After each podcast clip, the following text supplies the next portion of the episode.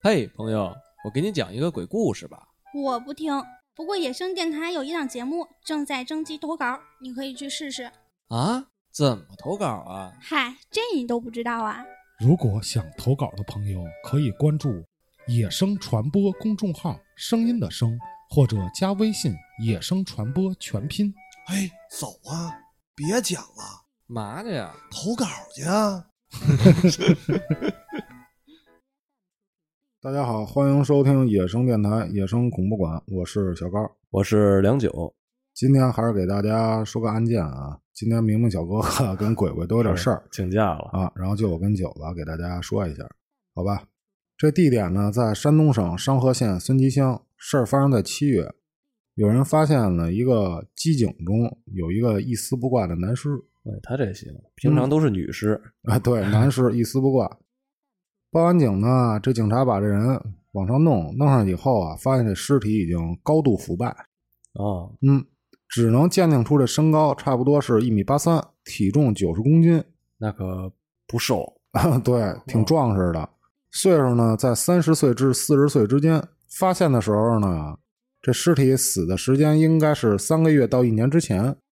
时间可够久的。嗯，死者是被钝器打头致死的，因为这高度腐败嘛，再加上周围这杂草比较多，线索就非常的缺乏。是，嗯，天气呢还比较炎热多雨，现场痕迹就遭到严重的破坏，一下给这个案件增加很多难度。是。其实咱们这案件呢，说的也是咱们中国警方有多牛逼，哦有多怎么狠。啊说呀？这案件要搁我呀，搁你，谁都够呛能破。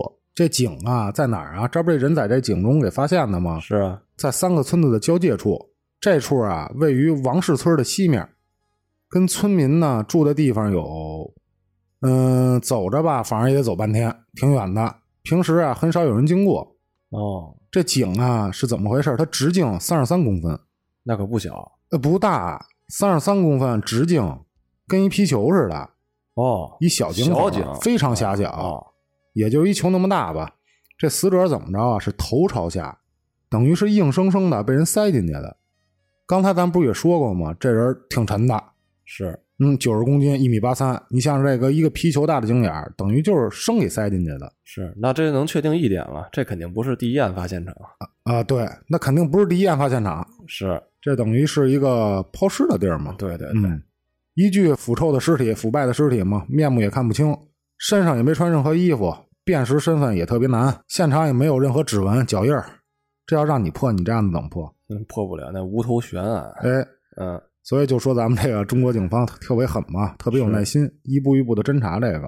嗯，侦查人员呀、把他给打上去以后，发现啊，井底有一斧子，斧子，嗯，嗯，把这斧子弄上去呢，再检查这斧子，经过法医啊，嗯也没有任何血迹和指纹，因为这时间比较长嘛，是啊又下雨又冲什刷么的干净了嗯，通过这对比，发现斧子跟平常的不太一样，哎，怎么说呀？这斧子中间有这种铁板的夹层，等于是那种加固用的。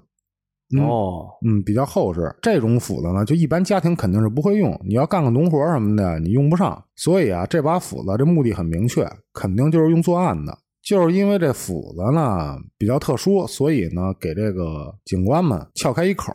侦查员啊就开始调查这周围的五金店，通过一顿排查吧，他们就找到唯一一家售卖这种斧子的商店。经过这店主反映啊，这斧子它一共就近八十把，因为这不是一个大众的用品，一般用不上它，所以进的也不多。一共呢就卖出去十三把。嗯，但当这侦查人员问他的时候，你这十三把都卖给谁呀、他说这我也记不清了，我也不能挨个问他们名儿，要他们身份证。唯一啊知道的一点是什么呀？这批货进货的时间就是去年十二月底。嗯，时间线缩短了。哎，由此呢就可以推算一下，作案的时间肯定是在十二月以后，嗯，因为在之前这斧子还没到这块儿呢，是啊，他拿不着。与此同时呢，其他侦查员也有新的发现，在一月二十八号的时候，有村民在机井旁边看见有暗红色的血迹，这样呢，这案发时间进一步就能确定嘛，就是在一月二十八号之前。嗯，在斧子进货哎之后，经过斧子这进货时间，还有这个发现血迹的时间，这一综合，警方就发现什么呀？发现这最终死者被害时间很可能就在当时的一月份，哎，一下就缩小一范围。是于是呢，这商河警方就以案发地为中心往周围扩散呗，排查这村子失踪的人员。五天之中，他们发现啊，有十七名失踪人员，那面目全非的，全身就一丝不挂这尸体，哦那不难知不是这十七人之中的，哎，他是第十八个，嗯，他是第十八个。嗯办案民警就汇总各组嘛，搜的信息、走访，最后呢无法确定这尸源，他们就推测这人肯定他就不是本地人。是外来务工的吧？但你说他要是外地务工的，那你说这凶手行凶之后，为什么还把死者的衣服全脱掉，还塞进这个偏僻的这种枯井中啊？可能是不想被人发现，是吧？毕竟杀了人嘛，这是哎，不是，啊，一般情况下，这种行为啊，警方推断是什么呀？嗯推断是他不想让别人认出他，不想认出他呢，他又不是当地人。这警方又给一判断，他可能啊有一段时间在咱们这一片生活过，还有少部分人认识他。哦，于是啊，他们就这个扩大这排查范围，从孙集乡到商河县，从济南市到山东省，逐步扩大排查范围。最蹊跷的是什么呀？他们在全国失踪人口中也没找到这人。也没有人来认尸，是吧哎，也没有。这一下呢，这案件就陷入一僵局，因为他们没法确定这尸源，也认不清他是谁，也没人去找他们，说我们家又少一人，所以这警方不知道从哪儿下手啊。是这太难了，哎，这时候村民们就开始质疑警方，说呀，他们也不行啊，他们从哪儿说这种片儿汤话？哈，说你们这干什么呢呀？这一人你们都查不清，放出一句话什么呀？就我跟你们打赌，这案子呀，你们不行，要是破以后啊，我就请你们上我家喝酒。哦，等于一下啊，赌一气。办案民警呢，听了这村民的这句话，包括好多村民的嘲笑啊，就感觉特别不服气，一下呢就憋着一股劲儿，就必须得破这案子，给咱们中国民警啊一个交代是吧？正一面子。 这不一直就调查这个死者这个身份吗？是啊，从这点上他没法突破，警察动一心眼儿，说要不这样吧，咱们换一个其他的想法，从别的方面入手。怎么说呀？他们开始是从死者排查，现在呢，他们从犯罪嫌疑人开始排查。其实这也够难的。是一般情况下，死一人，咱们先确定他身份，然后再用他的社会关系对，排查这犯罪嫌疑人。是等于这人没法排查，那只能直接排查嫌疑人。就是想策划啊啊，对，推测啊，嗯，办案民警又重新的把这办案的所有的东西又看一遍，在所有失踪人口之中发现这蛛丝马迹，在十七名失踪人员中啊，有一个人可能看着跟这个有点关系，跟这案子，这人叫什么呀？叫狒狒，身高不到一米七，身材比较瘦小，王市村人，结过一次婚，现在单身，在当地开一个养殖场，经常到外地采购，然后饲养、销售，人际关系相当复杂，并欠有着巨额的外债。为什么从这个十七名这个失踪人口中盘查呀？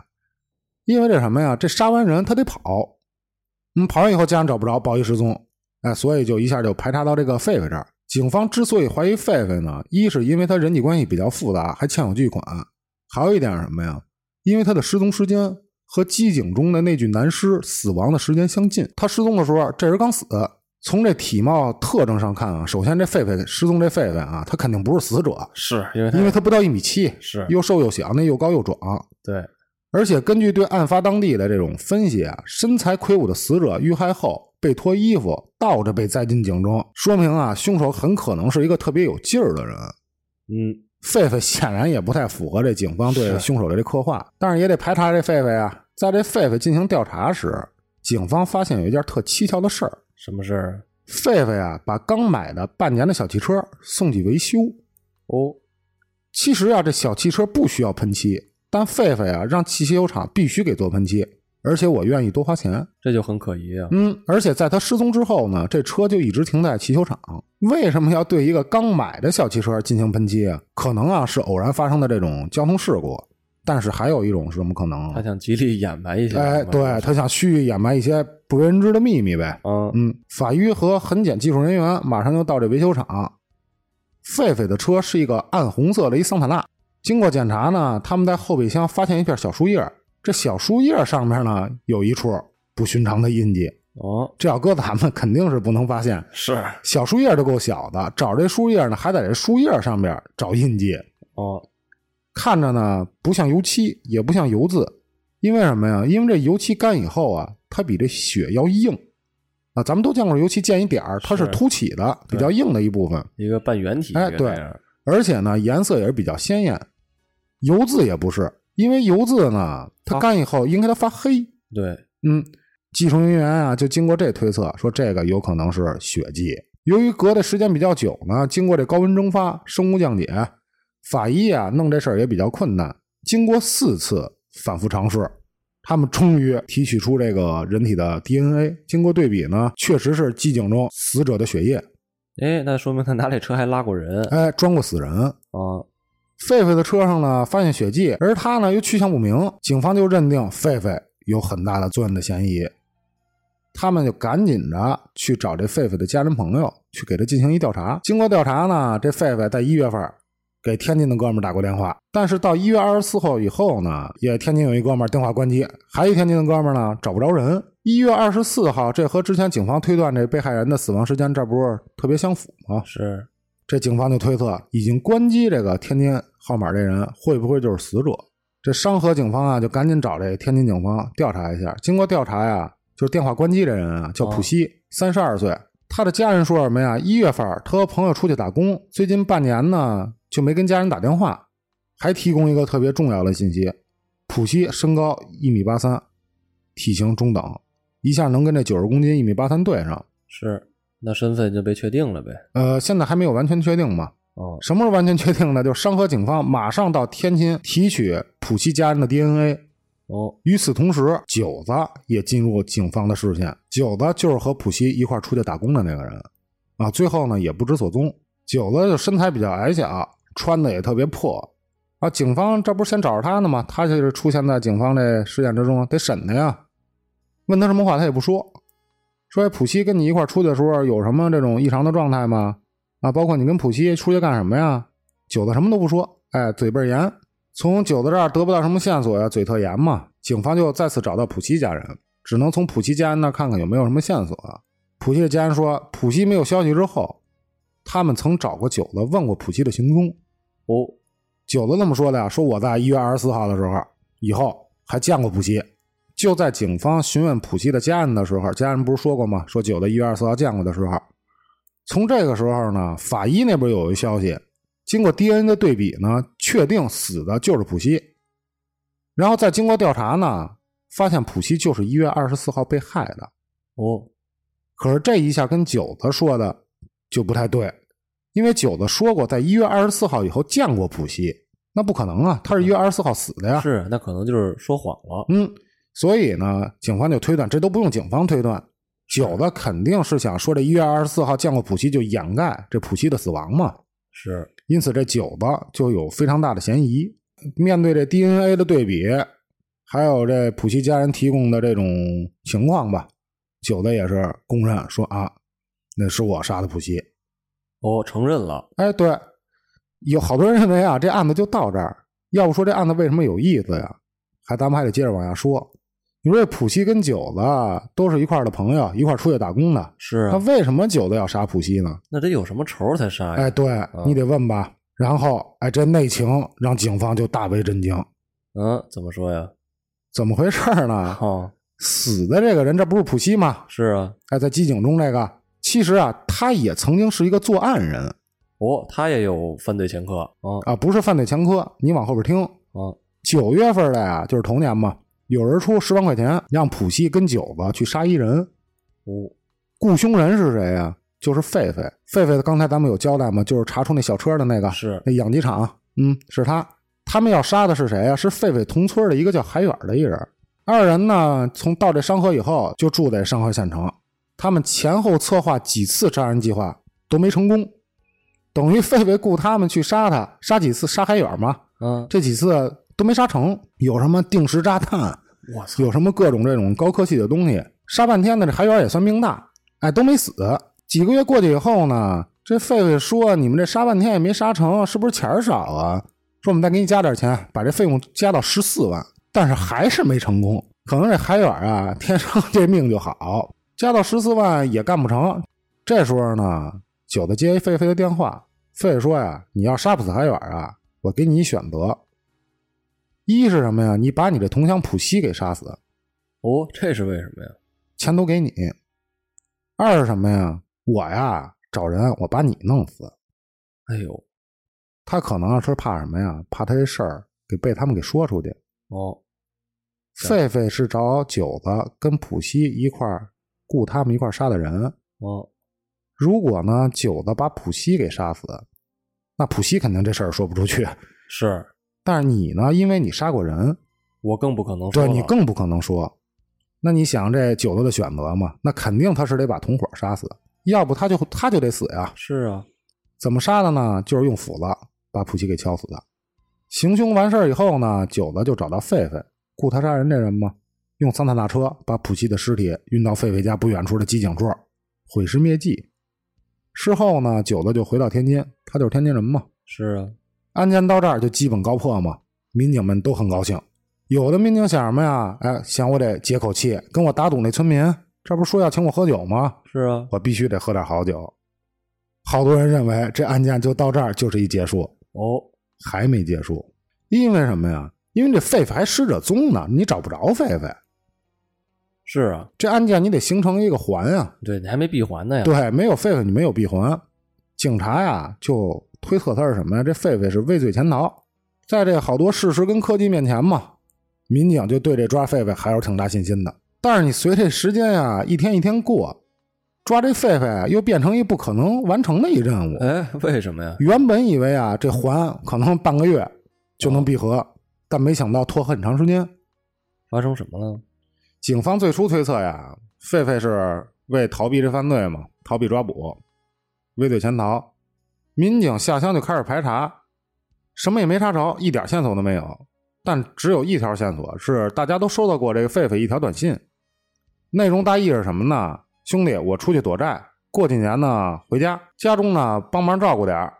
等我到家以后啊，咱们还是好爷们儿。就等于这么一个短信，也不能代表什么，等于这案件呀、又再一次陷入这僵局。当年啊，全国公安实施这清网行动，抓捕逃犯，他们这地区啊，抓捕一百五十四个逃犯，破案基本能达到百分之九十七，但是呢，就是见不着狒狒的踪影。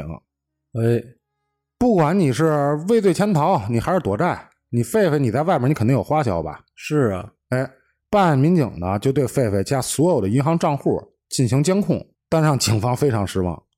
狒狒的身份证、银行信息就一直没用过，哎，那就很可疑呀、一直都没用过。警方从这方面他也什么都没调查着。于是呢，警察们就再次下庭调查。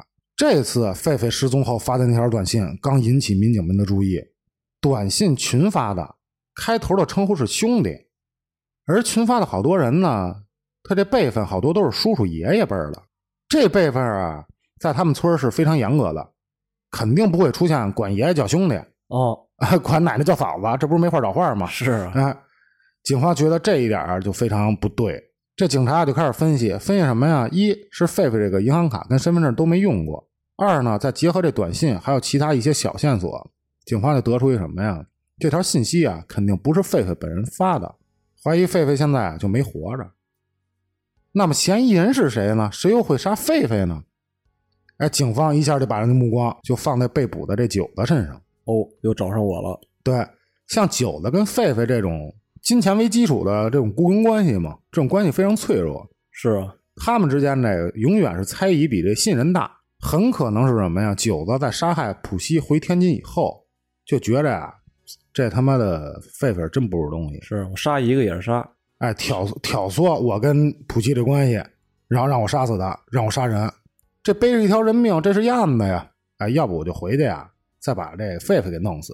弄死以后呢，我再拿他这手机给这个乡亲发嘛，造成他一个躲债的这假象，这是这警方的一推测嘛。警方就再次传讯九子，然而面对警方的这询问的时候呢，九子又否认，说我啊杀完普希之后啊，我就再也没回过山东。等于这次啊询问又没什么用，警方就决定啊从外围调查，继续突破。通过走访呢，警察终于确定狒狒失踪的准确时间。村他们调查村民嘛，村民反映什么呀？我最后一次见狒狒的时候是一个有雾有雪的天气，哦，在这样的天气呢，在当地它也不多见。民警马上又给这商科气象局打电话，说你给我调查调查，哪天有雾有雪。发现这阵子呢，只有三月九号这一天符合这有雾有雪这天气情况，并且就是最近就没发生过。一下就把这失踪这天啊，就定在三月九号。有这准确的时间点呢，调查也就更容易嘛。山河警方请求天津警方调查三月九号这天九子的行踪，等于这会儿还查是不是你杀的狒狒呢。还是认为我是凶手。对，结果显示什么呀？九子就没有作案时间，二人呢也没打过电话，也没见过面儿。这一下呢，让警方 又陷入一僵局。到底是谁杀的狒狒？警方最怀疑的九子也不是。于是呢，这案情得天天分析。这那警察得想办法呀。哎，又开始开会，说从哪儿能得到线索？一下想到啊，狒狒当时干嘛呀？是雇人去杀海远儿。咱们可以从海远这儿突破。于是啊，这警方啊就接长不短的找找这海远儿，找过有三四次。突然有一次啊，海远说过一什么呀？就跟半开玩笑似的，嗯，说我呀真看不上狒狒他们这种杀人方式。啊，虽然说是杀我自己啊，但我看不上他们。说你包括你瞅杀完这人啊，你这在抛尸，你抛那破井那儿，这多容易被人发现啊！作案手段不太高明。说要是我呀，我就把这尸体给烧掉。哎，我不会扔到这机井这儿。那这说者无心，听者有意啊。是啊，在场一名民警就把这目光放在海远身上，说：“要是海远是凶手的话，他这是不是他心中的一想法呀？就是咱现在单说这海远啊，海远这工作，他是在孙集乡这一带经营殡葬服务，哎，有十多年，哦，专门出售这寿衣、花钱、棺材，哎，这种殡葬的东西呗。还负责什么呀？去殡仪馆火化尸体。哦，那他有一个天然的条件，哎，对，有一个天然条件。海远是在警方破案之后才知道狒狒是雇凶杀自己的，并几次逃过危险。那在这种情况，他最恨的应该就是狒狒，是啊，所以他作案动机肯定是存在。由于工作关系呢，他也可以轻松的烧掉尸体。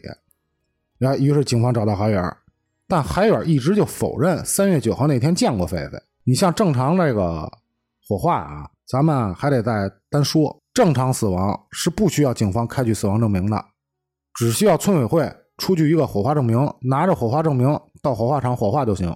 办案民警呢就赶紧啊跑到这殡仪馆，他不是不承认吗？是啊我，就私底下查查你，仔细核对一下这三月九号这天的火化的人。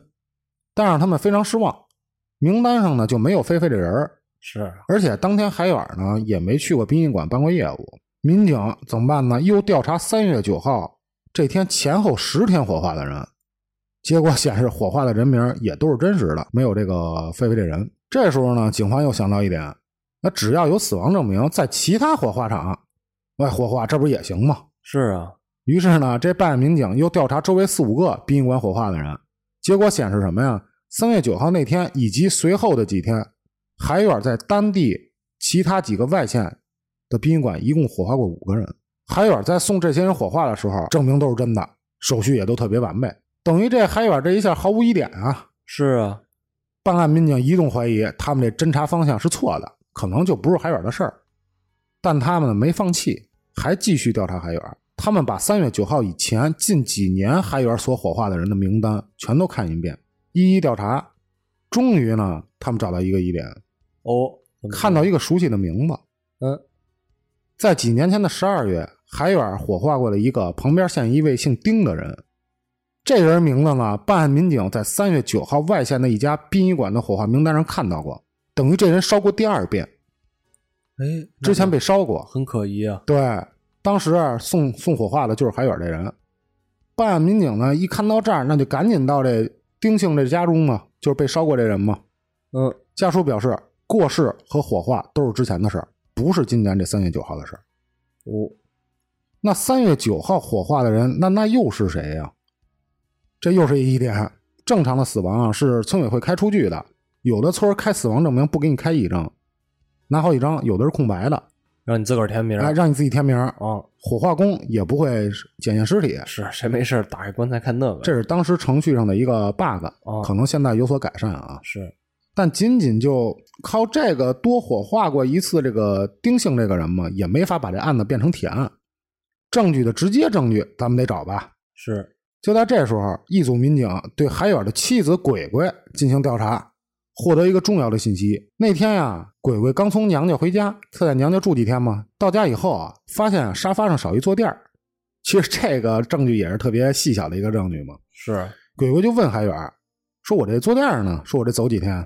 海远支支吾吾的呀，就没回答。垫子呢是鬼鬼刚做的，那你为什么你海远儿你就扔这链子呀？民警啊就赶紧到海远儿家进行调查，最后技术人员在沙发后靠背儿的木条上发现有几个喷溅的红点儿。哎，血迹，哎，通过这血迹的 DNA 检验对比，这血迹就是死者狒狒的。哦，那对上了，嗯，蒸汽血狼嘛，面对这 DNA 对比，这结果还有多次火化这丁某，海远终于承认狒狒是他杀的。但是咱们现在得想，为什么呀？是啊，就这事儿从头到尾是为什么呀？这是这也怎这是怎么一回事呢？啊，嗯，海远的妻子鬼鬼和狒狒有婚外情，哦，他们就为呢长久能在一起，就雇佣九子跟普西杀害海远。但是这不是杀几次都没杀成吗？是啊，哎，对于鬼鬼和狒狒这婚外情呢，海远还一直都知道。在得知狒狒雇凶杀害自己以后呢，他就非常气愤。就三月九号上午，海尔就把狒狒约到家中，跟他挑明说：“你跟我媳妇儿有事儿，是不是？”狒狒就不承认，嗯，啊、不承认，我跟鬼鬼没事儿。这非常生气啊！海尔就和同伙小高拿起刀杀死当时在沙发上的狒狒。哦，因为啊，沙发上沾上很多血迹嘛，海尔就把垫子和尸体一块儿放入殡仪馆使用的这个装尸袋，并谎称死亡证明丢失需要补办，开出一张死亡证明，以丁某的名义在外地一家殡仪馆火葬。作案后，海远用狒狒的手机群发短信，造成外出躲外债这个假象。其实啊，他要不发这条信息呢，可能这案子还稍微难办点儿，更难办。是，完事儿这故事也就到这儿。等于啊，这事儿怎么回事儿啊？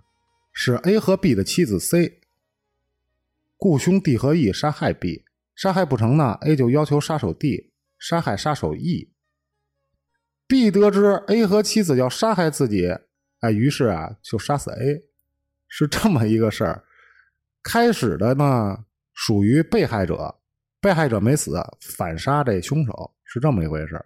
啊哦，其实还挺晕的。是，那是不是与其就是狒狒嗯，雇的我和普希，不让我是不是狒狒自己雇的，啊，还不是他是自己狒狒和海远的妻子哦通奸，和啊鬼鬼哎，等于狒狒和鬼鬼雇的你和普希杀啊海远，杀海远儿。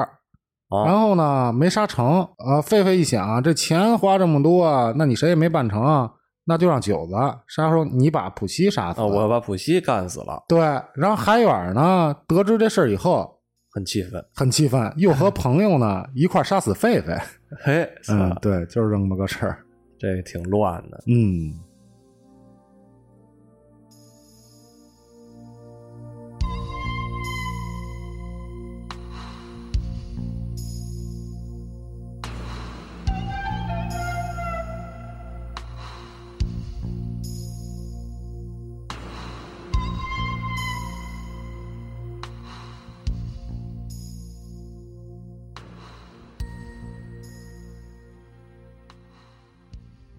我呢，我今天给大家讲一个变态强奸杀人魔，哦，连续作案五十一起。为什么今天说这个呢？我感觉这案子有点意思。那怎么个有意思呢？是我先给你们交代一下前提背景啊。九七年四月八号晚上，西安的长安县城，贾家的母亲还在等着自个儿这闺女贾小妮儿回家呢。嗯这贾小妮儿呢，十八岁，长得还挺好看，也没搞过对象。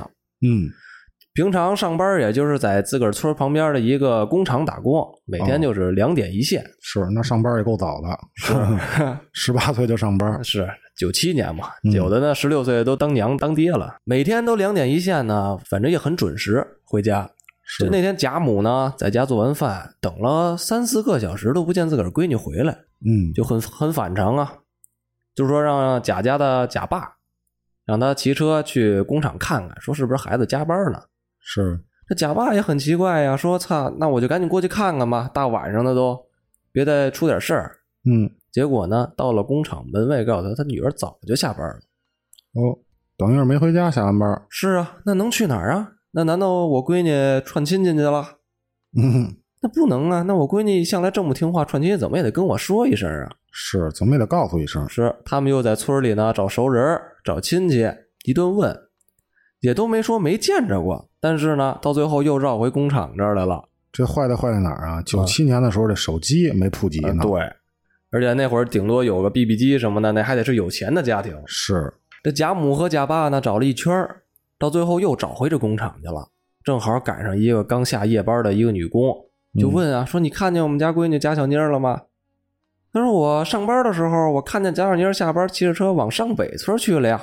这个上北村距离他们村子最多也就两公里，哦，但是这两公里的距离呢，中间是没有人家的，是，全是麦田。那他去那儿干嘛的呀？嗯是啊，他也不跟家里人说。那贾家的父母这会儿多惊慌失措呀、说我这闺女找不着了，嗯就组织的村民一同就在这个路上来回找，看看自个儿闺女是不是受伤了呀，躺在哪儿了。是，找了一天也没找着。第二天呢，贾家人就报警去了。报完警又发动村子里的亲戚朋友四面去找，就这两天呀，就把村外一里到一里地到十里地的范围啊全筛了一遍，哦，都没找着。对，也是毫无收获。嗯，直到那肯第定是有事儿啊。那这会儿案子来了一转折点，什么呀？直到第四天啊，在村子外不到一百米的地儿，一个本村的大妈报了个警，说她她干嘛发现了一尸体。哦，她怎么发现这尸体呢？大妈务农啊，早起啊，嗯，早上一到自个儿那麦田，一看这麦地，看见一白花花的一个一团肉，嗯因，为大妈反正眼神也不好，她当时以为是谁家的死猪死了，不愿意处理，扔到她家麦田来了。嗯，还挺生气。结果往前一走，再一看，肉上还盖着一被。哦，在这儿睡觉呢。哎，他说紫珠上还给盖被，大妈就又往前走两步，看见这被啊伸出两只脚来，上面还涂着指甲油。哦，他这一下啊，就觉着这是个死人，嗯不对，赶紧就报警了。这民警啊赶到现场啊，也被惊呆了。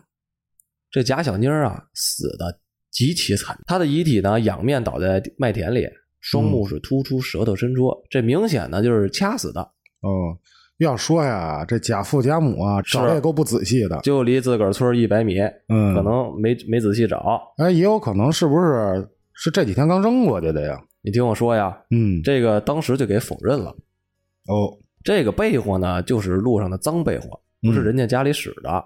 等把被窝掀起来啊，这个遗体呢几乎是全裸的，哦，这上衣被掀到了双乳之上，嗯裤子被退到了膝盖以下。显而易见，这是被人玷污了呀，是，奸杀。这是得到第一个想法。更可怕的是什么呀？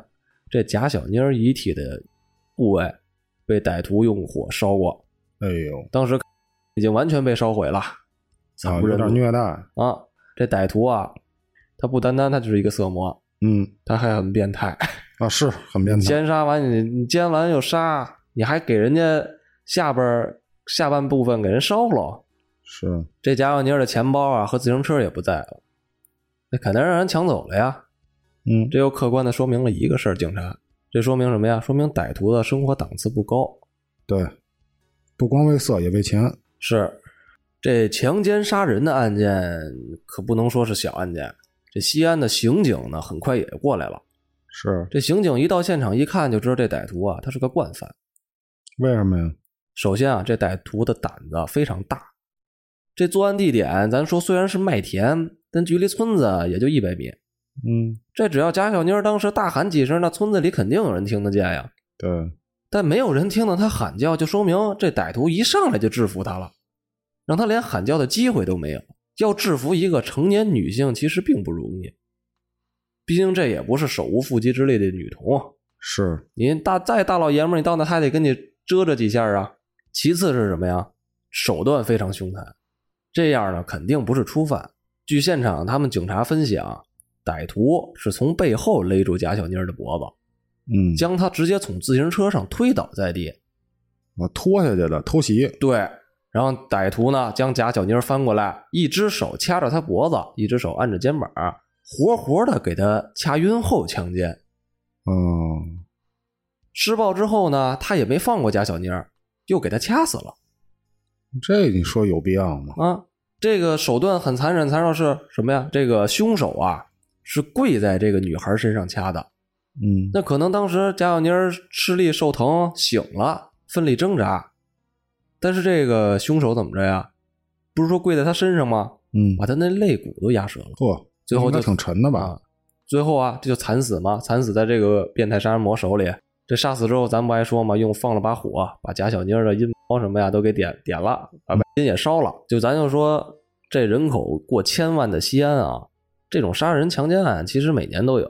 对但是像这样凶残又如此熟练的变态杀人案啊，不多，不多，嗯，歹徒也没留下什么线索。当贾小妮儿遗体被发现的时候，这都开始腐烂了。咱也说了，过了三四天了，嗯，这脚印儿啊、车辙印儿也就因为风啊、日晒呀、也没了。是找不到什么线索，是啊，这西安市的公安刑警大队立案之后就开始侦查呀。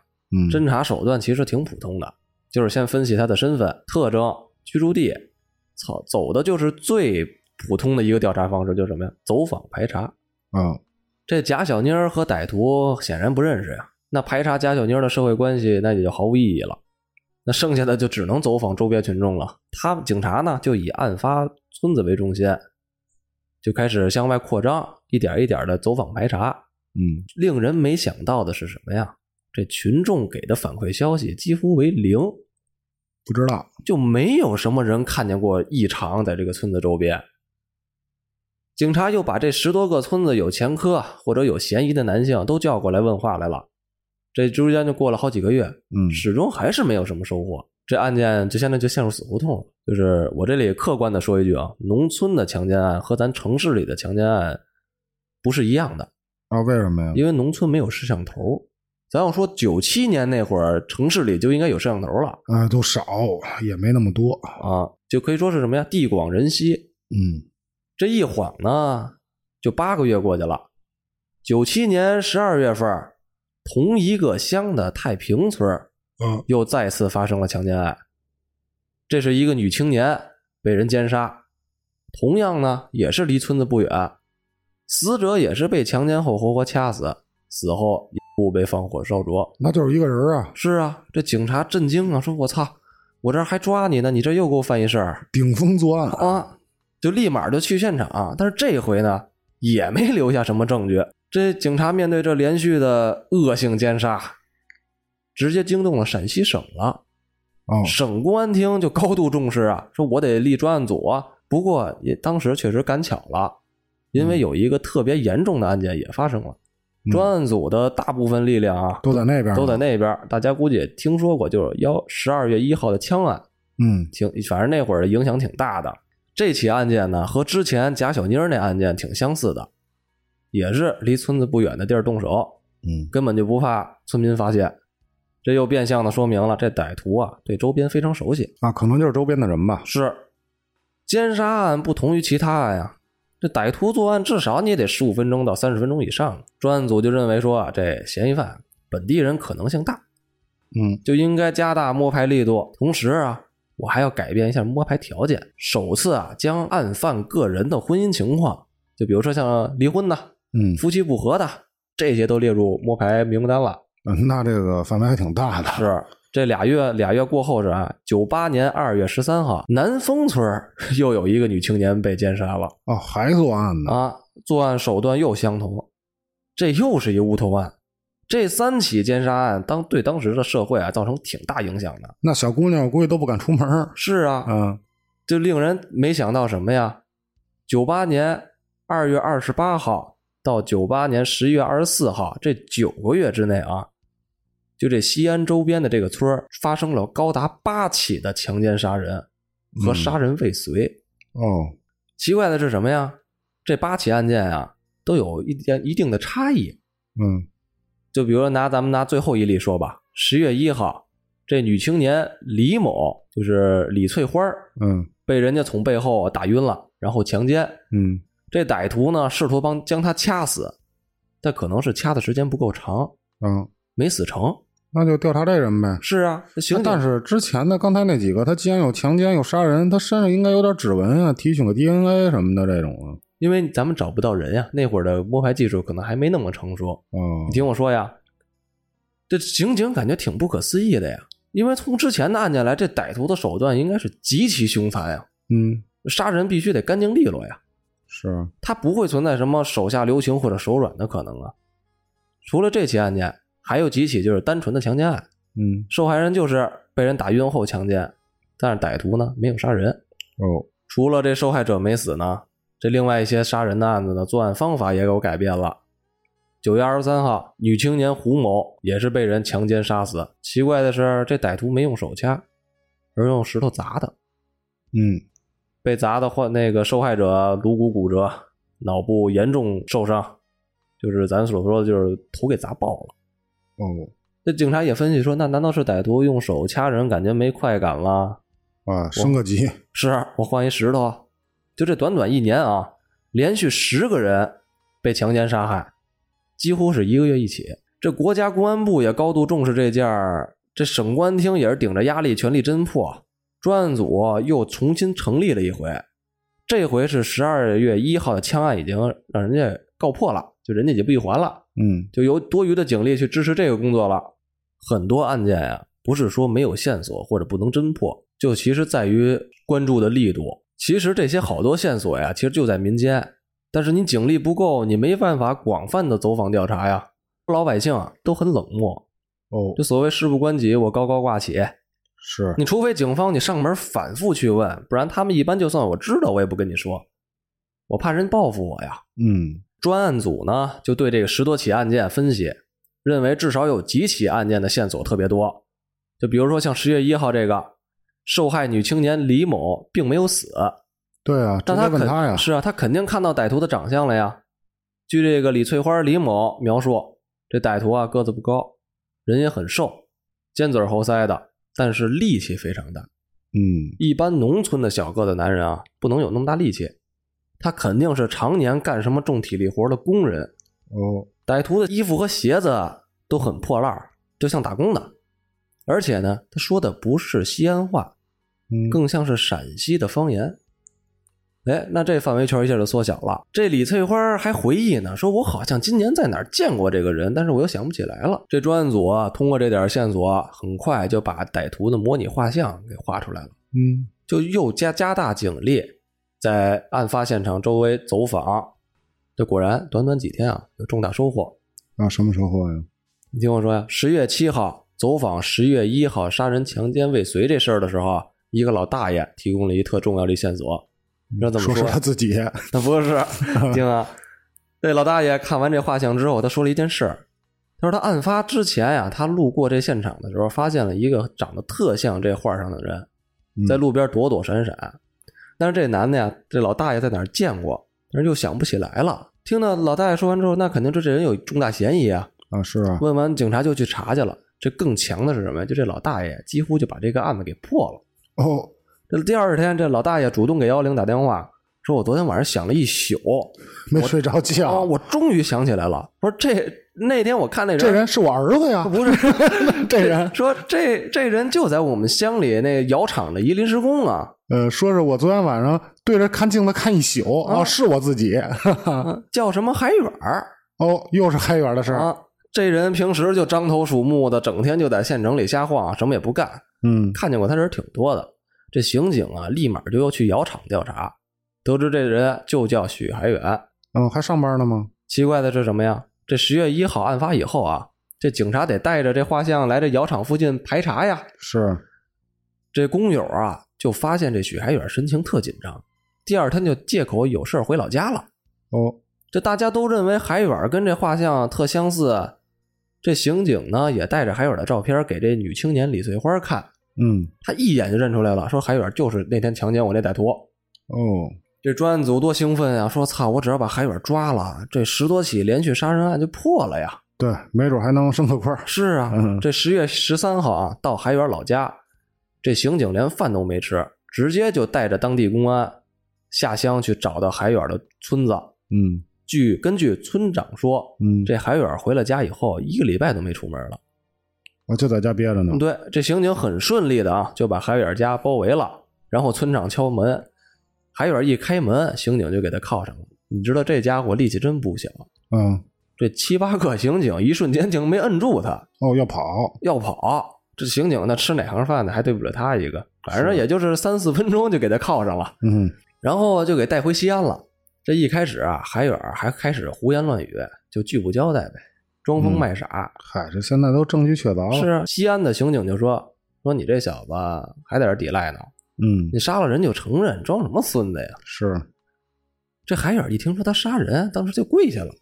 嗯，我说大叔，说我交代，我全交代，是吗我是强奸了几个女的。哦，那十月一号那个李某那李翠花那案子是我做的，其他我还做了五起，但是我嗯对天发誓我没杀过人、哦，他没杀，啊！我之前都是从背后把他们打晕，他们也嗯没看见我样子。但是一号十一月一号那李翠花有点壮，她跟我搏斗来着，嗯我怕她看见我样子，我确实想把她杀了，但下手的时候我又害怕，哦我就半途而废，我没杀了他。那刑警就说：“你这么说，你就我就信。我哪知道你是嗯不是编的呀？”这海远还狡辩的说：“我绝对没杀人，嗯我要是杀了人，你们把我活剐了都行。嗯本身也得活剐他， 是啊也得枪毙他，嗯，”这警方啊，就以为这海远是害怕枪毙，故意在这儿胡说，但似乎又不是这样的。嗯，警方后期对这窑厂简单的走访啊，发现海远不可能做这么多起案件。啊，为什么呀？这窑厂呢，工作繁忙，每周就只有一天休息，嗯，但至少一半的案件发生时啊，这海远还在窑厂搬砖呢啊，没有作案时间，啊，厂里很多人都能给他作证。嗯，这警方现在也不能随便相信他的话呀啊，，就还有将不在场的证据，啊，就将海远的精液啊进行鉴定。这事实证明什么呀？海远还真没说假话，哦，甚至海远还主动交代了一个自个儿在老家的强奸案，嗯 就是因为做了这个强奸案，他不敢在村里待着了，实名检举自己，啊，才逃到西安。但是因为什么没有报案啊？她在老家的这个受害女性啊，她碍于面子，她没有报案啊，好多人都这儿不都这啊样，。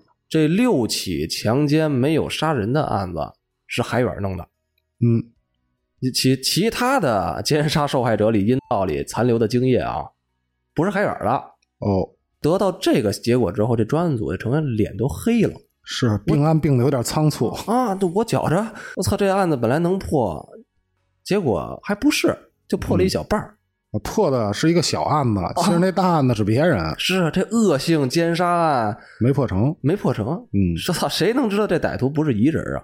这专案组无奈呀、操，我还得重新再捋一遍啊！我现在排除了海远的那个六起杀人案，我剩下的案子全是特严重啊，这大部分都是杀了人的呀。是，这看来这真正的杀人魔手段这么凶残，根本不是这初出茅庐的海远能匹敌的。嗯，这虽然费了挺挺大劲儿啊，抓了一不相干的海远儿，但是他们认为啊，这歹徒仍然在他们划定的范围之中。啊，还是这块儿，对，肯定就是本地长期居住的，有犯罪前科，生活档次不高，嗯，还有严重的变态倾向，必须啊还得继续走访调查。你知道，为了这个事儿啊，这整个西安地区的民警啊都被调动了，前前后后得有一点五万名民警嚯，就走访， 嗯这怎么着不说吗皇天不负有心人嘛。嗯，这一次走访啊，又有一村民反映了，说九月二十三号的奸杀案，也就是头骨被砸碎的那一起，嗯村民曾经看到有一个人在当时的案发现场长期停留，嗯，这人他还认识，叫普希，哦，他就是长安郭渡镇的本地人。民警立马就开始对普希叫调查呀，发现这普希啊非常可疑。普希呢这人脾气暴躁，有打架斗殴、猥亵妇女的前科。案发前这几个月呢，这普希一直在家务农。奸杀案发生后第二天，这普希突然就离开家去外地了。邻居还回忆呢，说这普希神色慌张，连行李都没拿。嗯同时他还上有老下有小，就直接就把家扔了，他就走啊。嗯，那专案组就认为，我操，你这跑了，那你有很大嫌疑啊，是，我就给你发一全国通缉令吧。专案组认为什么呀？我要给他发一全国通缉令，或者大张旗鼓的就查这普希，那他打草惊蛇，他不出来怎么办呀？是啊，也不敢回家了。这偌大的一中国，说实话，想抓普希这一个人儿，其实没那么容易。在当年，这到了十一月份中旬啊，这普希也没回家。这刑警呢，有点沉不住气了。但专案组那边的意思就是继续蹲着他。果然，十一月十九号，一个出租车开到村子里了。这个男人啊紧张的下车观望了一下，刚要走回普希家大门的时候，就被摁了。直接刑警等着你呢从啊，从后面给他搂了，戴上手铐了，上了车就问你是不是叫 普希？不是，说不是不 是，还当时还挺硬气，是我就叫普希。嗯，你出租车哪儿来的呢？司机呢？他说这出租车我在外面抢的，嚯，司机让我捅了，我给扔路边了。挺狠的这。挺痛快啊，招的。 是啊，那警察就问啊，说你干嘛跑外地去啊？我就说我杀人了，我杀了一女的。不是他这这这招的有点快啊。是啊，你听说呀？嗯，这警方啊审他的时候，他其实哎，他自知没法抵赖了，证据都确凿，嗯他很快就交代自个儿了。但是让警方吃惊的是什么呀？他这九月二十三日奸杀案确实是不惜干的，嗯，他还交代了一起强奸案警察不知道啊，但是他就不承认别的案子。哦。他说我就强奸了两个女的，嗯我做第一个案子的时候，当天晚上天很黑，那女的没看我样子，我就没杀她。嗯第二个案子不一样，那当晚的月亮，我操，比太阳都亮。我怕他到时候看见我之后去报警，那我是就天有异象，比啊太阳都。嗯说晚上当天晚上特亮。这普希呢，怕这女的看着他样子去报警，这普希又是本地人，他这一报警肯定跑不了啊。嗯普希就一狠心，就用石头给他砸死了。哦，这杀了人以后啊，他也害怕呀，第二天就跑了。他跑了一个多月啊，他实在受不了了，也嗯，没有钱，哪儿也去不了，我说我回家吧。啊，他就给亲戚打电话，亲戚说这会儿民警的风头过了，没有什么人再在这儿走访了，他就抢了一出租车就回家了，嗯，想冒险呢把这老婆孩子给接走啊。接走，再把出租车卖了，就搞一笔钱就在外地定居就不回来了。嗯，这在九十年代啊，这奸杀呢百分之一百肯定是死刑那肯定啊，枪毙啊。啊。更别说这浦西还有另外的强奸和暴力抢劫出租车罪行，是都是死路一条。正常来说，反正死都是死了，我该认就认呗，是对他吧？没必要不承认其他的案子呀。特别奇怪的点在于什么呀？就在警察啊还审普希的时候，就又有另外一起强奸案发生哦，等于这一个警察认为是一个案子，其实是仨人。啊，那就又出来一案子。十月二十四号，长安驻村乡一个十九岁的女青年刘丽红被人残忍的奸杀，嗯，被掐死之后，阴毛也是被歹徒放火点燃哦，那等于那几起是这人。啊。那显然，我操，这别的案子都不是这被捕的普希做的呀。嗯，那操，那连续杀人案还有别人？这警察当时有点真崩溃了，说 操我这！还有完没完啊呀？说我好不容易我抓一个，你不是真的，我又抓一个，你还不是真的。嗯这排除普希之后啊，这专案组就认为说，操，咱这么查呀，也不是个办法，咱们必须啊重新对这案子捋一遍，同时呢，就把之前所积压的这些案子一并调查了一下。这一查啊，给公安民警就吓一跳，这系列的奸杀案啊，并不是从九七年开始的，啊，之前就有。就早在六年前的九二年，雁塔区就发生过类似的强奸案，十八岁的女青年王英英啊，等于之前这案子也一直没破呗。对，王英英被人奸杀。据现场分析是歹徒啊从自行车上拖下来，掐晕后强奸。一样了呢。是啊，歹徒又将王英英活活掐死。这要不说为什么变态杀人魔呢？他杀死之后，这歹徒用田里的玉米啊，就塞这个遗体的嗯啊，是，那什么之内。嗯从这个案子开始啊，每三年之后，九四年这一年啊，一共出了八起强奸案，有六人被杀。嗯平均每年俩人就被杀。对于西安啊这么大的城市来说，这犯罪率其实不稀奇。但随后九五年、九六年一年之内啊，就又出现了六起，嗯其中三人被杀。这警察没想到是什么呀？这九七年到九八年的一年啊，就突然出现了四十五起强奸案。嚯，报十二个人死，那这就是全国罕见的事儿了。这警察把许海远和普希俩人犯下的八起强奸案，再加上一人导致死亡，排除在外，就还有五十一起强奸案，其中二十个人被杀。这警察呢，顶着特大的压力啊，就开始分析案件。这五十一起案件很快啊，其实就有有收获。他们就认为什么呀？这些案件能并为一个案件了，这全都是一人所为。是，歹徒以强奸为目的，顺手抢劫，嗯，作案有一定的随意性，不挑人随机嘛。啊嗯。这、有的呢是在公厕，有的就甚至是在人家里。同时，这为什么说它有随意性呢？呃受害者啊，绝大部分是十八岁到二十五岁的女青年，哦，但是呢，还有一个八岁的小学生，呵，甚至一个七十岁的老太太。这我操， 这人怎么想的呀？这歹徒没办法奸淫这八岁的小孩小孩儿啊，嗯那就用用手指对他进行猥亵。这很多被奸杀的受害者啊，嗯这阴毛也被烧毁，这道里也被插入玉米棒儿、树枝儿等这些奇奇怪怪的异物。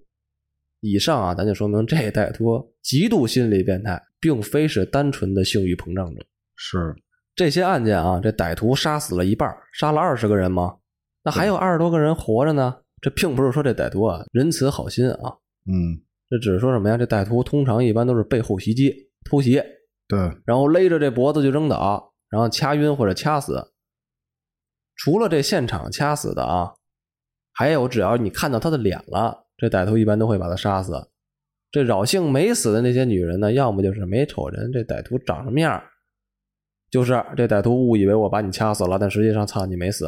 啊，那就找这些女的呗，是啊，这二十一个生还者啊，其实有很多人都见着这歹徒长什么样了。嗯其中啊，就有这么一个受害女青年叫鬼鬼，哦，在郭渡街道居住，二十岁。九八年那他夜晚啊，他骑着他的三轮车经过一片田地的时候，嗯他回忆说：“我被一个男人从车上拉下来，勒住我的脖子。”这鬼鬼身高一米六八，又是一个开小商店的老板娘，这平常也搬货，也有力气。嗯，这被拉倒之后，这鬼鬼一把就把男人勒住他的手推开了，呵，俩人就扭打起来了。嗯，有点功夫，这歹徒操也没想着说鬼鬼有这么大力气，一时间都愣了。这鬼鬼自述说：“我跟他打斗了得有将近十分钟，啊，这歹徒都没制服我。这期间啊，鬼鬼也高次呼声呼救，但是没人响应。嗯这歹徒见鬼鬼不从，一气之下就把鬼鬼给推倒了，然后也并且也掐晕了。俩人搏斗这么长时间，这鬼鬼清晰的就看见这歹徒长什么样了。这歹徒本来想扯下鬼鬼的裤腰带给他勒死，嗯这可能这勒的期间啊，这鬼鬼因为脖子有剧疼，嗯，他被清醒了，从那昏迷中醒过来了，哦，但是他出不了身啊。是，这为什么鬼鬼没死呢？就正好这他被掐的时候啊，有几个男的骑着车从他这儿路过啊，救他一命等于，啊，正好这鬼鬼之前也呼救过，啊这歹徒也心虚，这误以为这几个骑自行车这男的是抓他的呢。嗯，他这双手一放松，这鬼鬼就使劲把这裤腰带给扯断了，嚯，就在那儿喊说：“救救我，救命！”这姑娘是个汉子，啊，就他这帮骑自行车的男的，我说惊了，嗯说正好人喊救命就过去呗。这男的直接就把鬼鬼丢这儿了，哦，这鬼鬼呢也就这么捡了一条命。这鬼鬼就向警方提供证据呗，提供案情的资料呗。对，这说这男的确实是外地孔爷，像个东北人，嗯个子不高，人也不是特强壮，但是有膀子力气。嗯，这男的呢留着一头乱发和满脸的胡子，呵，这衣着确实档次不高，像是农民或者打工的。这警察又问这鬼鬼说：“那你看这年龄他有多大，多像多大岁数的呀？”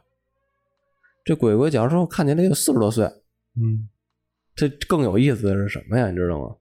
这歹徒慌张逃走了，但是他都没忘了把鬼鬼那三轮车骑走，嘿，又偷走人一车， 这说明这歹徒确实生活质量不高呀！贼不走空，啊，我冒着生命危险，我还偷你一辆车，嗯有了这些线索啊，这警察马上就能也就能抓着这人了。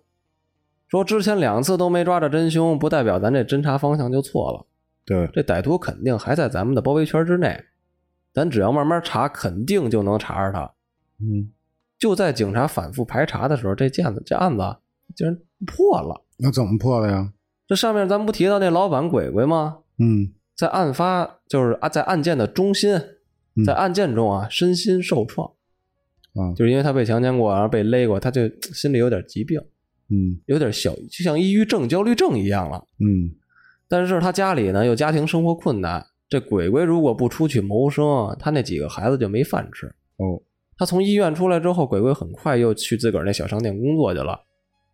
这案发几个月之后，鬼鬼还是买了一新的三轮车嘛，是，啊，经过现场不远的土路啊，往家回家的时候，他惊人的发现什么呀？说这操草丛路边里蹲着这人，这不是操那天晚上弄我那歹徒吗？ 哦，然后鬼鬼大喊一声：“逮狗贼啊！我操，这满脸胡子的歹徒，这正蹲这草里抽烟呢！”，嗯，就像是还等着下一个猎物呢。 然后鬼鬼哇呀呀呀呀呀呀，哎一声暴叫你，听这鬼鬼操，骑着那三轮车就往回走，当时就报警了。这派出所啊也就去了。嗯，去了，当时啊就把这个歹徒给逮了。嗯这歹徒就是狒狒，啊，狒狒，给狒狒给摁那儿了。为什么这么简单就破呀？这可能也就是这狒狒连续作案五十多起，啊有点过于嚣张，还是。其实这也够难的，这也啊是不简单。嗯那到这儿还没说完呢。这狒狒啊，现在很轻视警察，嗯点儿警察都不行。就直到警察摸到他身边的时候啊，这狒狒才突然就发现，你知道吗？ 还不知道呢还。不知道呢，我操！一看见边上都是警察，就拔腿就跑呀。嗯，这刚跑几步啊，这狒狒就让民兵嗯这一警棍就给撂地上了。哦，这案情挺大的，这狒狒立马就给押到西安市公安局去了。嗯就狒狒这家伙呀、他不好对付，啊，他们得闭环，我得肯定得审你啊，是吧他得承认啊，对，这这狒狒明显有丰富的反审讯经验，进去过 吧？那是他就进去就胡言乱语，嗯我拒绝交代我的真实姓名和个人情况。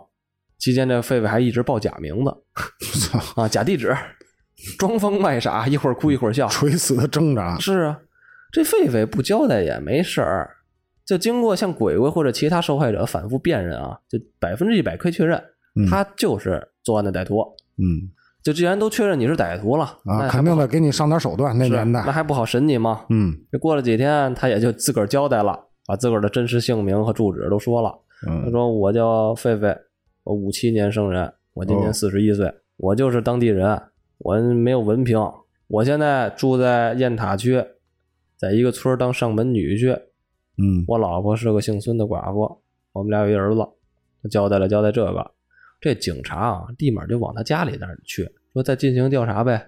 嗯，刑警们刚推开这狒狒家大门院子啊，一眼就看见鬼鬼那三轮车了。 车子啊，跟他被抢的时候一模一样，嗯他也没说喷个色儿，他甚至连那牌照啊他都没没摘。啊，就是有点儿，其实就是过于嚣张嘛，比较大啊意。嗯他在他家里，在狒狒他家里搜的时候，很快啊也就发现了这奸杀女性的自行车，嗯，像是钱包啊、梳子呀，啊，他也没卖啊，他也没卖，全自个儿留着呢。啊，是不是纪念品啊？当嗯，可能是。你听我说呀，这人证物证都在了，这狒狒反正想抵赖也抵赖不了了。他就开始交代，说我在西安这附近有五十一起强奸案，都是他自个儿干的记得还挺清楚。啊。他至少得杀死了二十个人。他说，嗯那为什么这狒狒能这么疯狂作案？因为什么呀？这狒狒从小啊，他就是个心理变态啊，从小就变态。啊。他八一年啊，刚二十四岁的狒狒就因为强奸妇女，嗯啊被辽宁当地的法院判了五年二十四也不算小嗯啊。服刑期间，就因为他表现不错呀，就让人被家里带走了，说托管你可以回家劳动了。在托管期间啊，这狒狒还是狗改不了吃屎，再次强奸妇女。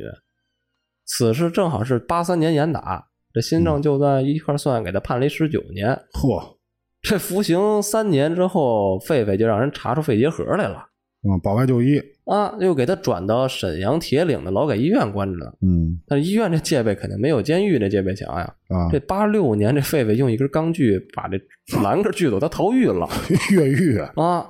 这医院就发布全国通缉令啊！这狒狒就是重大案犯呀。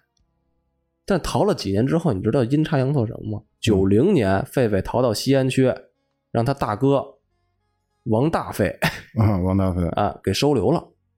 他哥明知道狒狒是通缉犯，那仍然就给他收包庇了，让他让狒狒给他看着自个儿家那果园儿然后过了一年，他大哥给狒狒介绍了一上门女婿，说让他给孙寡妇他们家当上门女婿去。啊，等于他现在还属于在逃呢。是，嗯呃，长达七年，反正这他也跟孙寡妇一块儿生活在一起，直到被捕啊。这狒狒交代啊，他这个极为变态的性欲是在和孙寡妇同居的第二年，也就是九二年的六月二号，哦他已经不满足于普通夫妻夫妻之间的性生活了，嗯在离家不远的地方，狒狒遇见了十八岁的少女，哦，也是第一次犯案是啊吧？，对他见附近没人，他把这妇女就拖下车，实施了掐晕、强奸这手法。嗯之后也正是因为在家门口作案啊，这狒狒怕这个女的认出他来呀，就给他掐死了。这是狒狒第一次杀人啊，就更令人发指的是什么？掐死这少女之后啊，狒狒还用玉米塞入她的身体里啊，下体啊，嗯这杀死这少女之后，狒狒很紧张呀。他当时交代说，这案发现场离我家又不远，我又是一个负案的逃犯，嗯，这警察要抓到他家的时候，那操，那我就危险了呀。这是连续几个月啊，这狒狒身上一直都带着钱，准备随时丢下自个儿的老婆和孩子抛妻弃子的，啊，准备逃跑。这结果这半年过去啊，这警察也没怀疑他，就觉得危险不大的狒狒，这几个月之后又做了一案子，又奸杀一个。随后几年啊，他这胆子越来越大，陆续作案，十多起，杀死九人，嗯，这九七年呀，就随着他这个家庭关系恶化啊，毕竟你是上门女婿嘛。同时呢，又觉得这警方也抓不着他，他就开始爆发性的作案。哦，九七年到九八年，前面咱们前面不交代了吗？他连续作案三十起，嗯，杀死十一个，每一个月都得杀人。这人证物证啊都在，警察也对这个狒狒进行 DNA 检测了，也确认了狒狒就是坐实了这一系列案件的真凶。这法院呢判狒狒的时候啊，就说这句话，说狒狒犯有五十二起强奸案，杀死二十人，罪大恶极。当庭宣理是什么呀？无需宣判，啊，直接死刑就地枪决，啊，就地啊这挺凶的，都没宣判，当时就就地枪决了。嗯，这案件啊，当时咱们说，我从网上也各方面都又找了找别的，嗯就是说嗯用警方内部检讨的材料也有一个，我给大家说一下，说这狒狒明明就是一个全国通缉犯，就能在西安附近的农村藏了八年。是啊，但如果说这狒狒要不断变换住所啊流窜，这还可以理解。这实人际就没动地儿，是实际上，操，他不但在这儿住了，他还娶妻生子了。嗯，还承包土地了，这这么多年就没人问问他真实身份吗？对，这跟这孙寡妇同居后，这老孙家一直都要求你得正式结婚呀、对，但这狒狒啊就百般推脱。这当时这老孙家也不是傻子，他就觉着说这身上是不是这人身上有什么案子呀？嗯，但是又贪图说操这便宜上门女婿，又能干活，有膀子力气，就也也就就这么着不查他这身份了。这承包这村里土地的时候啊，这村干部连这身份证他都不看。嗨，哎可能也是当时那年代吧，要搁现在这事儿也不至于弄闹到这么大，是啊，那那咱现在就说这个其实挺曲折的。嗯，这本来是狒狒杀的人，让海远背了一大锅。呃，主要是这案子呀，之所以这么费劲，一啊是什么呀？说这事儿没发生在朝阳，是这啊，要在朝阳民众一走访，我估计一天就能破案。是二什么呀？这浦西跟海远在中间瞎鸡巴 裹，要不啊也不至于弄这么长时间。也也跑也裹也躲。 对，所以说这案子挺就挺有意思的，这么嗯一看下来。行，那咱们今天这节目就到这儿吧，行然后咱们下期节目再见， See you。拜拜。